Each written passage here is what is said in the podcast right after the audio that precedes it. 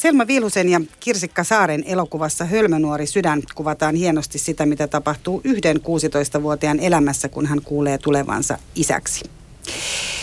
Elokuvassa Lennin haastetta lisää se, ettei hänellä itsellään ole suhdetta omaan isään, eli ei ole edes esikuvaa ja silti jostain pitäisi se isän rooli saada rakennettua. Ja tietysti kyetä kasvamaan siinä samalla itsekin kotona ympärinsä sukkea jättävästä teinistä vastuulliseksi perheen pääksi.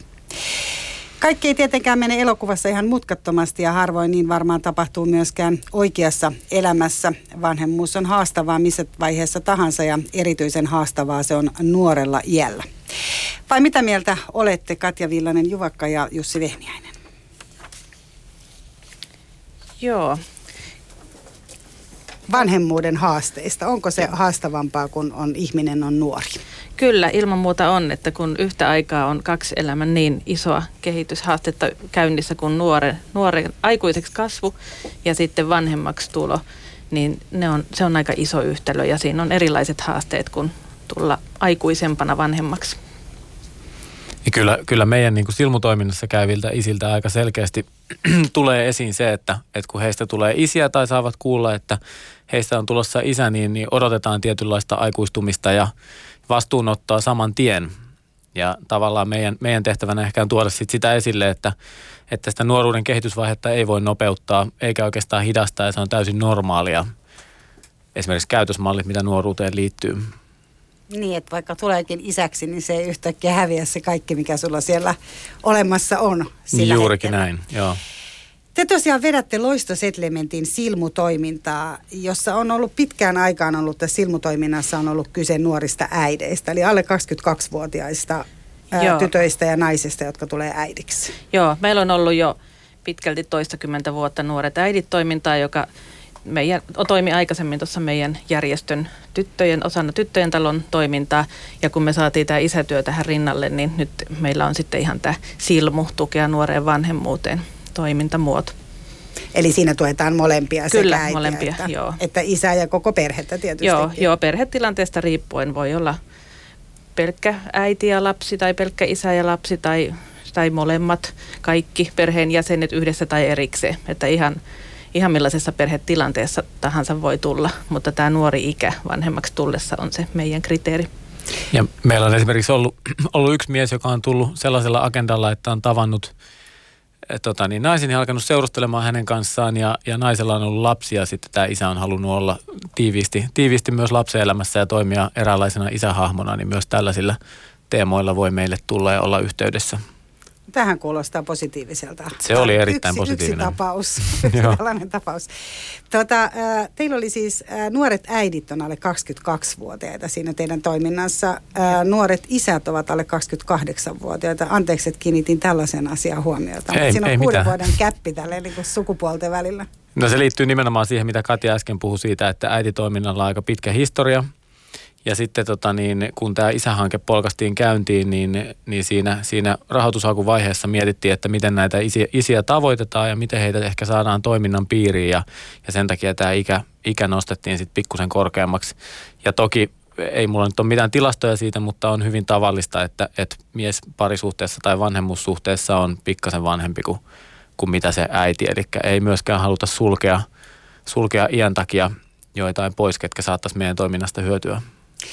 No me tosiaan aloitettiin tämä keskustelu, sillä mä mainitsin tämän elokuvan Hölmönuori sydän, minkä te molemmat olette myös nähnyt. Ja siinä oli ihan siis kyse, kyse tällaisesta niin kuin teini-äidistä ja teini-isästä, eli, eli opiskeltiin samassa koulussa ja, ja sitten tuli tämä, tämä raskausuutinen, johon sitten ää, tyttö lähti oikeastaan aika innoissaan. Ja poika lähti mukaan sitten tähän kuvioon, koska niin kuuluu tehdä. Mutta, tota, mutta ehkä sen enempää, kumpikaan ei ollut valmistautunut, mutta ehkä ei ollut myöskään semmoista, ainakaan siihen vaiheessa ei ollut tällä ää, elokuvan toisella päähenkilöllä Lennillä mitään sellaista niin kuin suunnitelmaa mistään avoisesta perheelämästä, mitä hän sitten joutui lähteä toteuttaa. Kuinka niin kuin, tyypillinen tarina tämä on niin kuin, teidän toiminnassa? No mä ajattelen, että mä ehkä haluaisin tuoda tähän kuulijoille tällaisen pienen haasteen aikamatkan muodossa. Eli tota niin, eh, voi ehkä saada kiinni tästä nuoresta isyydestä tai nuorena isäksi tulemisesta tai vanhemmaksi tulemisesta esimerkiksi niin, että palaa vähän ajassa taaksepäin, niin kuin esimerkiksi Lenni oli mitäs Lenni oli, 17? 16, 16 17. joo.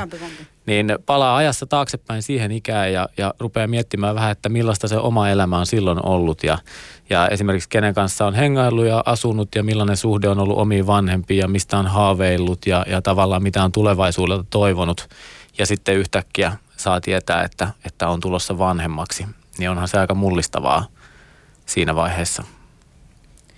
Ja tuosta, mitä kysyit, että kuinka tyypillistä, niin kyllä siinä elokuvassa on monta semmoista tyypillistä tunnetilaa ja ilmiötä, mitä näillä vuosi, vuosien varrella meidän nuorilla vanhemmillakin on, on tullut vastaan ja ollut. Ja se oli siinä aika tyypillinen juttu myös, että siinä vaiheessa, kun nuori äiti joutuu päättämään, jatkaako raskautta vai ei, tai ryhtyäkö äidiksi vai keskeyttääkö ra- raskauden, niin tota, sitten kun se äidiksi ryhtyminen päätös siinä tehdään, niin sittenhän se on vaan ryhdyttävä, koska se, se sikiö siellä kasvaa ja raskaus jatkuu. Ja tässäkin, niin siinähän se nuori äiti hyvin paljon nopeammin joutuu ottaa vastuuta siitä asiasta ja joutuu menemään neuvolaan tai saa mennä, mutta siinä kohtaa niin kun ne palvelut tulee ja, ja tulee konkreettisemmaksi ja todemmaksi että raahataan sitä pinnasänkyä siellä, kun se on pakko hankkia lapselle. Ihan Et yksin sitä yksi, niin, niin, että, että symbolisesti siinä on jotain sellaista, niin kuin, ehkä mikä kertoo siitä, siitä nuoren naisen ja nuoren miehen erilaisesta roolista, että onhan sen isän, onhan se luonnollista, että siinä on vaikeampi alkuun päästä mukaan siihen juone, että mistä tässä onkaan kyse. Että kyllähän Lennilläkin oli tahtotilaa ottaa vastuuta, mutta sitä on aika kykenemätön, jos ei oikein tiedä, mitä se isyys tarkoittaa ja mitä se tuo tullessaan. Ennen kuin mennään siihen isyyden vahvistamiseen, joka on varmaan tärkeää niin kuin siitä alusta asti, niin mä vielä kysyn tästä niin kuin äiti-asiasta, että kun te olette tosiaan pitkään tehnyt tätä nuorten äitien kanssa myös mm. tätä työtä, niin mikä se on siis? Onko, onko usein, useimmiten kuitenkin, kyseessä on varmaan usein vahinko? Eli, eli ei ole varmaan niin suunniteltu. Sitten joutuu niin jotenkin senkin kanssa helposti vastuuseen, vai onko tämä ihan tällainen mm. niin kuin stereotyyppinen käsitys? Joo. Hyvin usein on, on suunnittelemattomia nämä raskaudet, mutta on, on toki myös suunniteltuja. Mutta kyllä se usein niin on, että se, se tulee vähän yllättäen elämään se tilanne ja sitä joutuu miettimään monelta kannalta, että mitä tämän asian kanssa nyt tehdä. Ja jokaisella on toki oikeus ja mahdollisuus onneksi miettiä sitä, että olenko valmis nyt vai en.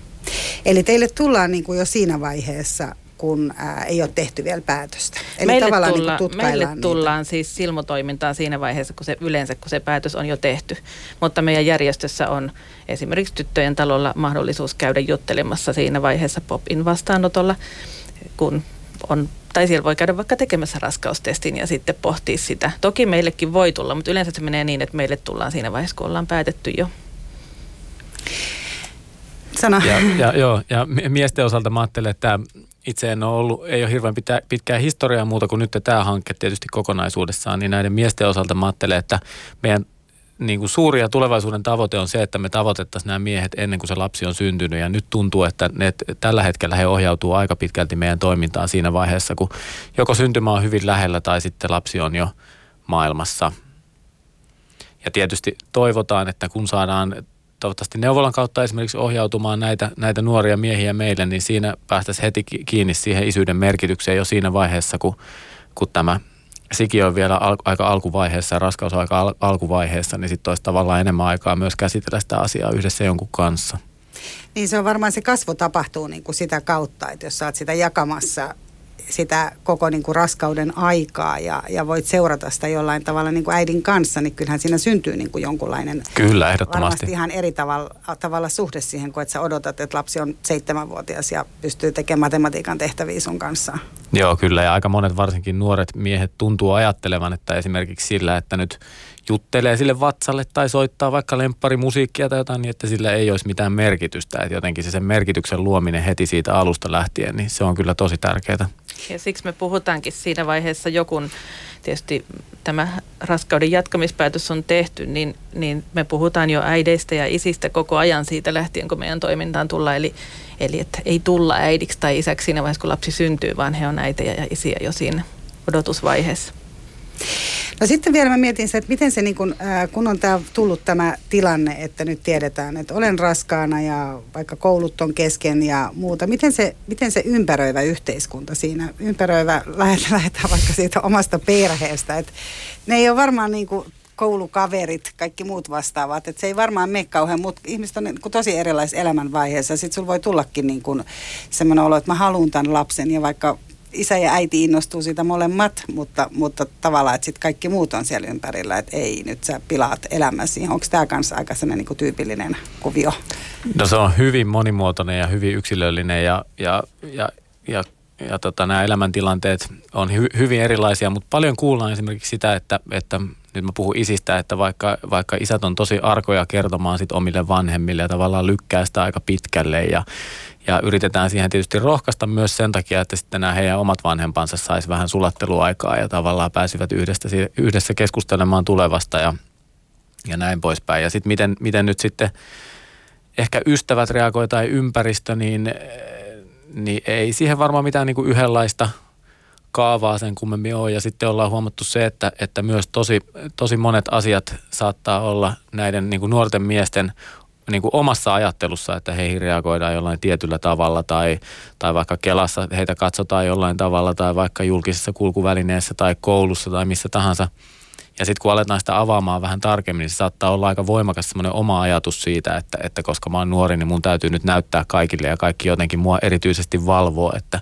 että miten mä nyt osaan olla vaikka näiden lasten rattaiden kanssa tai tämän vauvan kanssa. Niin, eli tarkoitat sitä, että yhteiskunta mahdollistaa ainakin ne omat ajatukset on sellaisia, että yhteiskunta suhtautuu vähän silleen ehkä kriittisemmin tai ei välttämättä usko sun kykyihin, koska Kyllä, olet niin joo. nuori.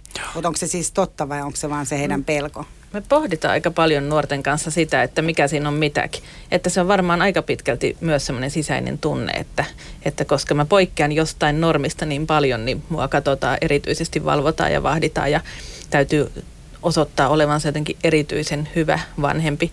Mutta se on vaikea sanoa, minkä verran siinä on sitä ihan oikeaa ja todellista kyseenalaistamista. Ihan varmasti sitäkin on, mutta se on niin varmaan sekä että. Mutta tämä on semmoinen meidän jatkuva pohdinnan aihe, että Siinä on varmasti siis, on totuuspohjaa ihan varmasti ja jostakinhan se kumpuaa, mutta myös siihen nuoruuden ikävaiheeseen kuuluu se, että reagoidaan aika herkästi ympäristöstä tuleviin signaaleihin ja ärsykkeisiin, eli voidaan ehkä tavallista herkemmin vaikka ottaa jonkun sanominen, mitä hän ei oike, oikeastaan ollenkaan tarkoitakaan tai jotain muuta vastaavaa.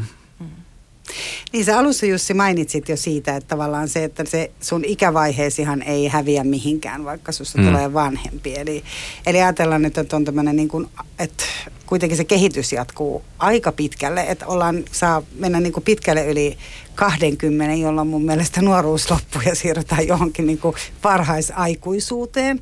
Ja sehän vaan koko ajan pitenee ja pitenee tällä hetkellä, jos näin ajatellaan niin kuin perheen perustamisen kannalta varsinkin. Niin tota, onhan ne, niin kuin, ne on aika haastavat kuviot, että siellä on niin kuin nuori isä tai äiti, jolla kuitenkin vielä ehkä niin kuin, sellaiset niin kuin teinihormonitkin hyrrää. Ja mm. sitten siinä pitäisi valvoa pienen lapsen kanssa ja ehkä hoitaa koulua siinä sivussa tai muuta. Nämä on varmaan niin kuin aika isoja haasteita.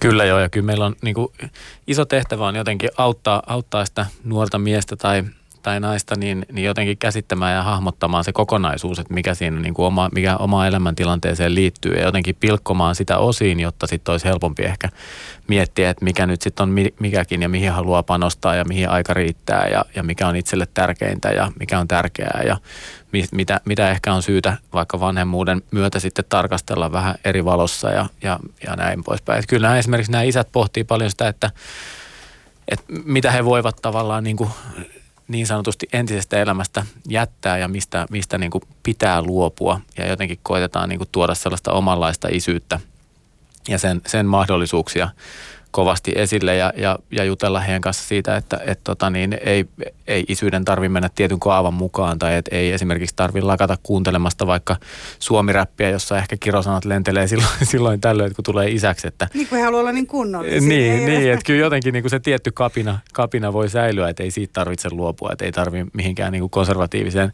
35-vuotiaan muottiin valahtaa heti, kun tulee isäksi. Että, Jotkut ei pääse siitä muotista pois. No joo.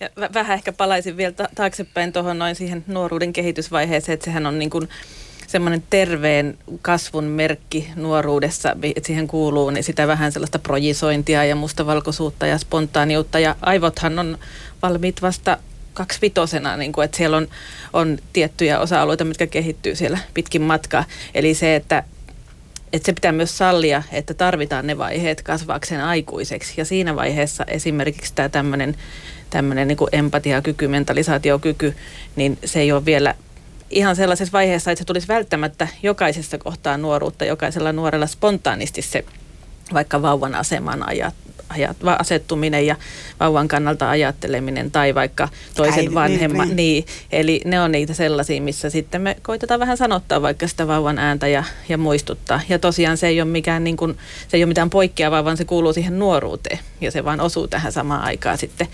Nuoret on hyvin eri vaiheessa ja niin kuin sekä nuoruuden kehityksessä että, että meille tullessaan ja että monenlaisissa tilanteissa. Toiset on jo enemmän kypsempiä ja aikuisempia ja toisilla on taas hyvinkin myllerryksissä juuri nämä nuoruuden vaiheet.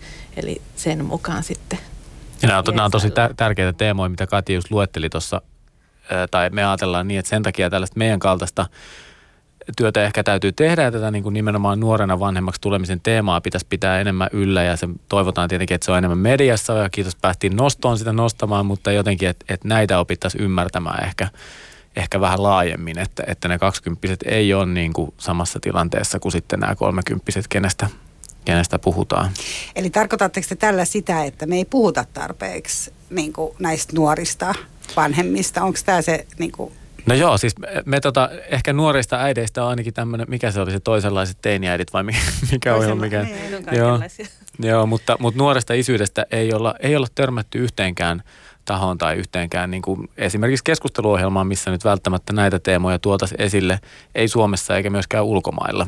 Ja tarkoitetaan myös sitä, että, että kun meillä on se, se vanhemmaksi tulemisen keski-ikä siellä 30 hujakoilla, eli isillä se on jopa päälle 30 ja äidellä himpun alle, niin tota, niin se meillä vaan se yhteiskunnallinen keskustelu ja se semmoinen isyys- ja äitiyskeskustelu on semmoista hyvin niin kuin sen ikäluokan tarpeita koskettavaa, eli se vähän niin kuin unohtuu, että meillä on hyvin monenlaisissa tilanteissa olevia vanhempia, mm. muun muassa nuoria vanhempia.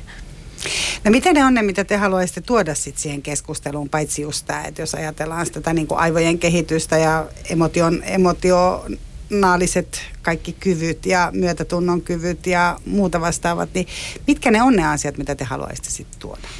No mä ajattelen, me tuossa kun juteltiin aiheesta, niin todettiin, että meidän, meidän niin työ tai jotenkin silmustehtävä työ on aika, aika niin kuin tota niin ennakoivaa ja ennaltaehkäisevää monella tapaa. Ja, ja kun ennaltaehkäisystä puhutaan laajasti nyt tällä hetkellä Suomessa ja siihen panostetaan, niin, niin toivotaan tietenkin, että, että nämä erityisessä tilanteessa olevat, olevat nuorena vanhemmaksi tulevat liitettäisiin siihen keskusteluun. Ja sitten mä olin kirjoittanut tänne tämmöisen ajankohtaisuushomman, että vaalit lähestyy ja puhutaan isyysvapaista ja isyyden merkityksen nostamisesta ja, ja tota, niin koti-isyydestä ja isien, isien niin kuin rohkaisemisesta siihen isyyteen, niin jotenkin, että siihen tulisi se niin kuin yksilöllinen pointti siihen keskusteluun, että, että oikeasti isiä on hirveän hyvin, hyvin monenlaisissa tilanteissa ja nämä nuoret isät monesti on aivan eri tilanteissa, niin kuin tässä on puhuttu, kun nämä, nämä sitten kenestä ehkä puhutaan, vaikka nyt vaalien alla. Että toivoisin ehdokkailta myös tällaista niin kuin jotenkin yksilöllistä puhetta, että kaikki tulevat linjaukset niin hyviä kuin ovatkin, niin eivät välttämättä kosketa näitä nuorempana vanhemmaksi tulevia Eli isyysvapaat ei ole sama, sama keskustelu esimerkiksi kuin, koska siitä on esimerkiksi puhuttu tänään Politiikkaradion vaalitentissä. Joo, no eh, se koskettaa, mutta se ei kosketa samalla tavalla. Että siinä ei ehkä ole kyse siitä, että, että, että mistä tavallaan jää pois ja, ja miten vaikka sitten naiset syrjäytyy työelämästä, jos puhutaan alle 20 tai 20 esimerkiksi. Että heillä ei ole sellaista niin kuin jotenkin historiaa työelämässä ja, ja tota niin, muualla, niin, niin he eivät sillä jää pois, vaan se koskee enemmänkin heidän tulevaisuutta.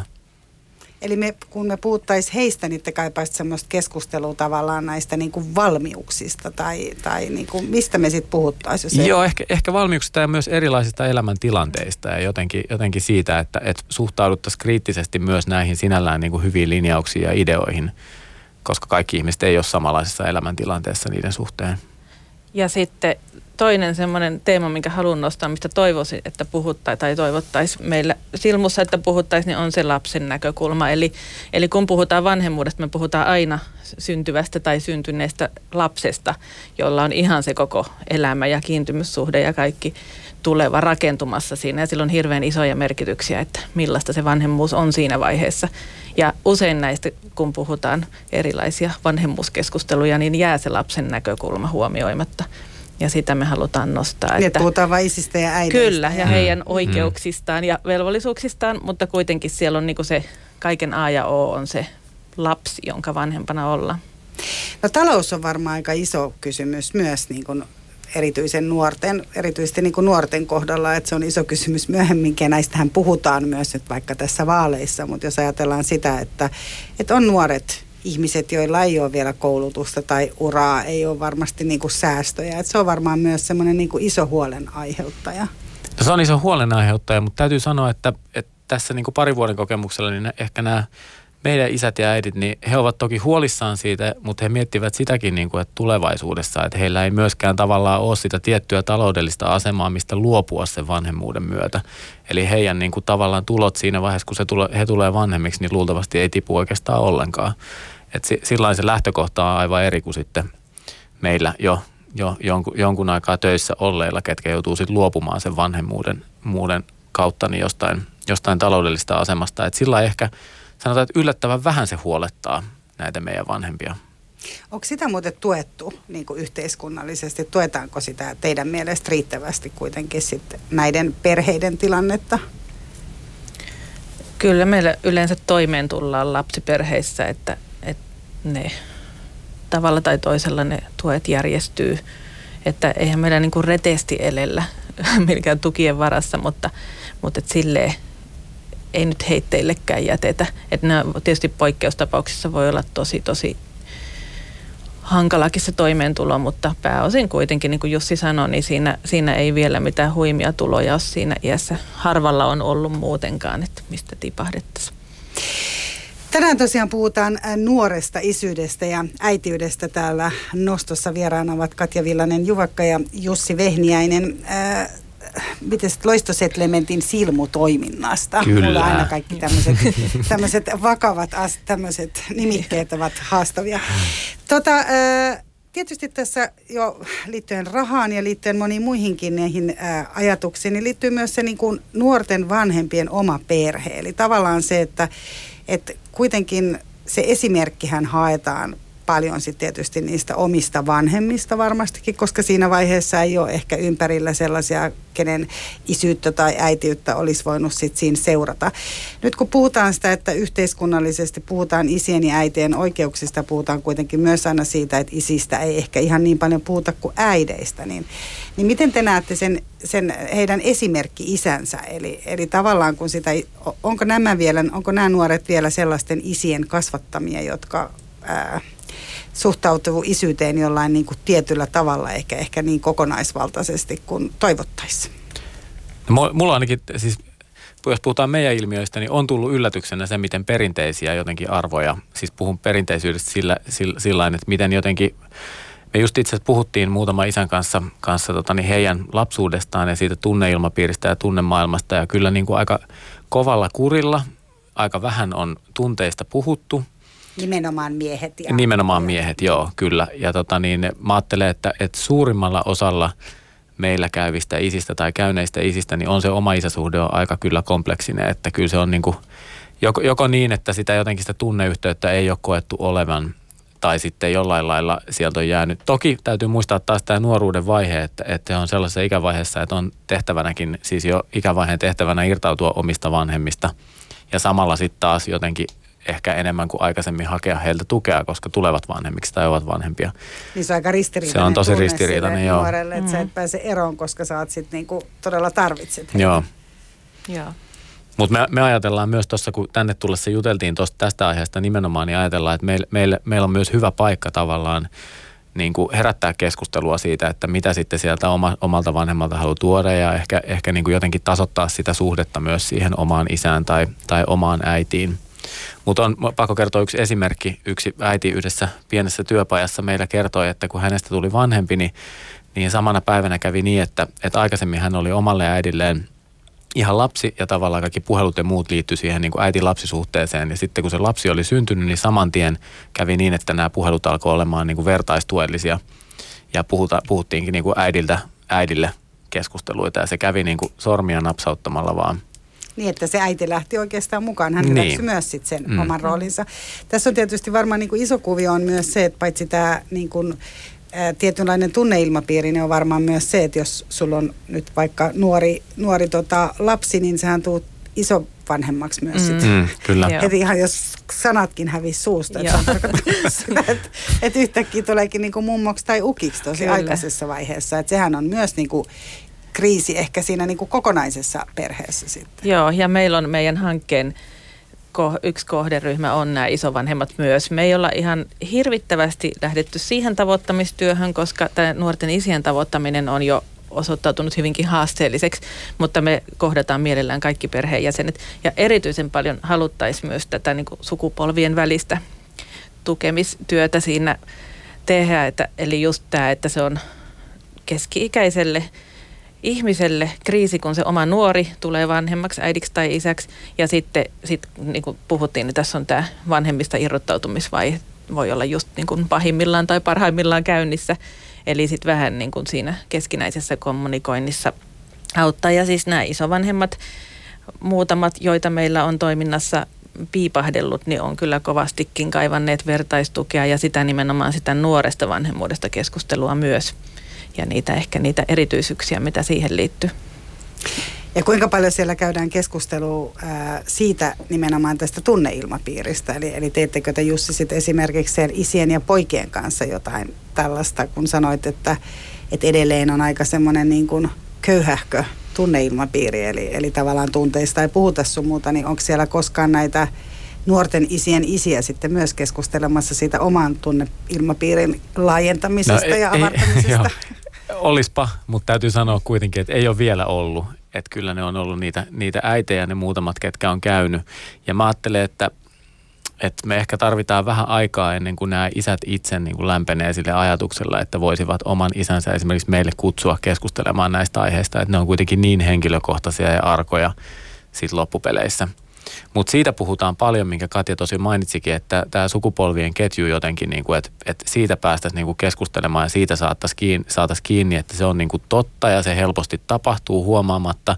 Ja meillä on niin kuin hyvä vaihe tässä näiden nuorten miesten kanssa miettiä tunneilmapiiriä tai mitä tahansa kasvatuksellisia juttuja ja sitten pohtii sitä, että mitkä ehkä voisi jättää pois ja mitkä olisivat sellaisia, jotka tuntuisi hyvältä ja omalta ja mistä syistä ja nimenomaan erilaisissa perhetilanteissa. Viimeksi tänään puhuttiin tuolla tiimissä siitä, että, että kun joillain nuorilla vanhemmilla on vaikka omat vanhemmat eronnut, kun itse on ollut lapsi, niin nyt sitten itse kun er-, elää vaikka isä ja äiti erillään tai on eroamassa tai miettivät eroa, niin sitten kuinka voi tehdä sen sille lapsen kannalta ehkä paremmin kuin mitä itse on kokenut. Eli tää, juuri mm. tämä, meillä on mahdollisuus katkaista niitä sukupolvien ketjuja jossain tietyissä toimintamalleissa ja ja itse voi sitten toimia toisin, jos saa siihen tukea. Että niin kuin tässä aloit, lähdettiin liikkeelle tästä elokuvasta, niin Hölmön nuori sydän elokuvassa Lenni olisi ehdottomasti kaivannut jotain hänhän sieltä sitten löysi sellaisen mieshahmon Isä, itselle, joo. Mm. mutta mm. niin kuin, että jos häntäkin olisi joku vähän auttanut oivaltamaan, että mistä ne ehkä ne omat mallit tai puutteet tulee, niin olisi voinut helpomminkin mennä. No näettekö sitten sellaista niin kuin niissä nuorissa isissä semmoista niin kuin rohkeutta ja hellyyden niin kuin osoittamisen vaikka näyttämistä, että, että, niin kuin, että jotenkin uskaltaakin tehdä kovasti toisin kuin ehkä se oma, oma isä? Ehdottomasti siis nähdään. Kyllä, ja, ja kyllä niin kuin nuorissa on paljon voimaa ja paljon niin kuin toivoa myös isyyden ja, ja äitiyden suhteen. Että kyllä ihan ihan selkeästi, varsinkin sitten kun he pääsee siihen niin kuin jotenkin, että pystyy keskustelemaan muiden sama, samassa elämäntilanteessa olevien kanssa ja saa, saa niin kuin heiltä jotenkin sitä kokemuspohjaa, mihin voi liittyä ja, ja pääsevät niin kuin puhumaan sillä vertaisten kanssa, että, että me ollaan tällä niin kuin reilu nelikymppisinä aika fossiileja jo näille, näille niin kuin parikymppisille nuorille ja he tuo sen ihan esille, että, että samoin kuin kaikki palvelut tai ei kaikki, mutta suurin osa meidän palveluista Suomessa on, on, on tota niin, sellaisia, missä käy esimerkiksi vaikka perhevalmennukset ja muut, missä suurin osa sit vanhemmista on kymmenen vuotta vanhempia, niin siellä on aika vaikea mennä, mennä liittymään ja jotenkin kokea sellaista niin kuin yhteenkuuluvuutta niin kyllä se on ja se on yllättävää, että, että sen muistaa niin kuin itsekin, kun tuli alle kolmekymppisenä niin kuin äidiksi. Me oltiin myös niin kuin nuori pari, eli tavallaan huomattavasti nuorempi, niin sitä oli puistossa. Mä aikaisemminkin nostossa kerta, kun puhuttiin niin kuin yksinäisyydestä. Että muistan nimenomaan niitä yksinäisyyden tunteita, koska oli semmoinen, että kun muilla ystävillä ei ollut vielä lapsia. Hmm. Ja sitten oli kuitenkin sellainen fiilis, että täällä mä oon täällä puistossa niin kuin ei ole omistusasuntoja eikä ole, niin kuin, mm. ei ole näitä asioita, Kyllä. mistä niin kuin puhua, että sisustus ei ole se niin kuin ykkösasia tai muutkaan nyt olisi halunnut puhua muunlaisista asioista. Mm. Et, et voin kuvitella, että sit, kun mennään vielä niin kuin kymmenen vuotta niin kuin sinne alle, niin varmasti se on vielä vaikeampaa. Se mä ajat, sitä mä ajattelin vielä, halusin sanoa vaan. Joo, mä nostan ihan tähän. Mulla on täällä kanssa kirjoitettu muistinpanoihin tämmöinen, minkä haluan tuoda ja esille. on tarkat muistinpanot. No joo, ne aika löyhät ne on, mutta, mutta tota, niin, tämä, mihin, mitä äsken mainitsit, niin paljon meillä puhutaan sellaista emotionaalisesta yksinäisyydestä, eli siitä, että, että näennäisesti, kun vaikka kerrotaan vaikka meillä tutustumiskäynnillä, että on tällaisia ja tällaisia verkostoja, perhe on mukana ja on ystäviä, mutta sitten kun aletaan puhua tästä vanhemmuudesta ja isyydestä, niin sen kanssa ollaankin tosi yksin, niin kuin äsken sanoit. Ja se on tosi iso juttu kyllä. Että jos ei ole ketään muuta kuin se oma puoliso, kenen kanssa pystyy niin kuin jakamaan, jakamaan. siihen isyyteen liittyviä mm. asioita, niin sitten on kyllä aika yksinäinen fiilis. Ja jos ei kehtaa vielä niitä pelkojaankaan mm. esimerkiksi. Niin ja välttämättä ei ole koko teemaa tullut miettineeksi koskaan elämästä kenenkään kanssa. Ja sitten kun se tilanne tulee omalle kohdalle, niin ympärillä joka ketään, joka, jonka kanssa voisi jakaa sitä. Mm. Niin se on aika iso se yksinäisyyden tunne. No miten sitten mun on pakko kysyä, että miten häpeä? Tavallaan sitä kuitenkin niin kuin se on ehkä vähän ollut yhteiskunnan silleen niin kuin stigmatisoima semmoinen niin kuin teini-raskaus tai nuori isyys tai äitiys. Koke, koetaanko teidän piirissä, kokevatko nämä nuoret häpeää? No tai he, nämä vanhemmat, heidän vanhempansa? Joo, ainakaan isien kohdalla niin he eivät suoraan sitä osaa ainakaan niin kuin häpeäksi pukea sitä tunnetta, mutta, mutta kyllä mä ajattelen, että sellaisina niin kuin keinottomuuden tunteina tai sellaisia, että saattaa olla joku epäonnistumisen tunne siitä, että nyt tämä niin kuin oman kehittymisen kaari jotenkin siihen tulee särö ja, ja on toiminut vastuuttomasti tai mitä tahansa, että ehkä näin niin kuin tässä voitaisiin sanoa, että varmasti kokee häpeätä, mutta en ole kuullut heidän itse kertovan siitä, että häpeäisi sitä tilannetta. Joo, ei se nouse ihan sillä niin kuin häpeäteemalla kauheasti esiin, että muuta semmoista epävarmuutta tai huolta tai ja just sitä yksinäisyyttä. Ja, mutta kyllä sitten kuitenkin niin nämä nuoret vanhemmat on tosi ylpeitä nuoria vanhempia, mm. että, että enemmän se on sellaista niin kuin ylpeää vanhemmuutta kuin että siinä olisi jotain häpeää. Et tietysti varmaan siihen alkuun voi liittyä monenlaisia tunteita, kun ei oikein tiedä, miten tähän... Se on, se on hirveän tyypillistä, että pelottaa siinä vaiheessa, kun ei ole vielä kertonut vaikka lähipiirille, niin se huoli siitä, että miten tähän suhtaudutaan. suhtaudutaan, niin miten kertoo omille vanhemmille, niin siihen voi ehkä liittyä jotain semmoista häpeän tuntuakin, mutta aika usein, ja meillä on, me, meillä on myös chat nuorille vanhemmille, ja sinne tulee jonkun verran kysymyksiä sitten just siitä, että, että miten mä uskaltaisin kertoa ja miten mä voisin, ja pelkään, että siitä suututaan, ja pelkään, että vanhemmat raivostuu, ja tämän tyyppisiä pohdintoja. Ja sama varmaan suhteessa sitten vaikka omaan kaveripiiriin, että varmaan se niinku alku ja se kertominen ja se semmoinen niinku, että miten kaikki nyt reagoi ja mitä ne musta ajattelee, mutta sitten kun sen yli pääsee, niin, niin sitten ehkä ollaan aika hyvillä vesillä. Helpottuu. Hyvä. Kertokaa vielä, että mikä se on se, mistä sitä apua sitten saa, jos tämmöinen tilanne vaikka perheessä on. Eli, eli silmutoiminta löytyy tuolta, sanoit, että on chattikin ja... Joo. Eli silmutoiminta.fi on meidän nettisivut ja ollaan myös Instagramissa ja, ja Facebookissa. At silmutoiminta Instassa ja sitten Facebookista löytyy Silmu tukea nuoren vanhemmuuteen. Kiitos. Nimellä. Sieltä joo, löytyy joo, kaikki. joo. Ja tosiaan pääkaupunkiseudulla meidän fyysinen toiminta nyt tällä hetkellä tapahtuu toistaiseksi. Nuorille äideille on vähän muissakin kaupungeissa jo pikkuisen, joissain kaupungeissa. Isille ei vielä liiemmin, mutta ties miten tästä vielä laajenee tämä toiminta. Mutta chat on ihan kaikille ja meihin voi olla yhteydessä mistä vaan. Hyvä. Lämpimästi kiitoksia Katja Villanen Juvakka ja Jussi Vehniäinen. Toivotaan, Kiitos. että syntyy keskustelua. Toivotaan. Kiitoksia. Kiitos. Kiitos.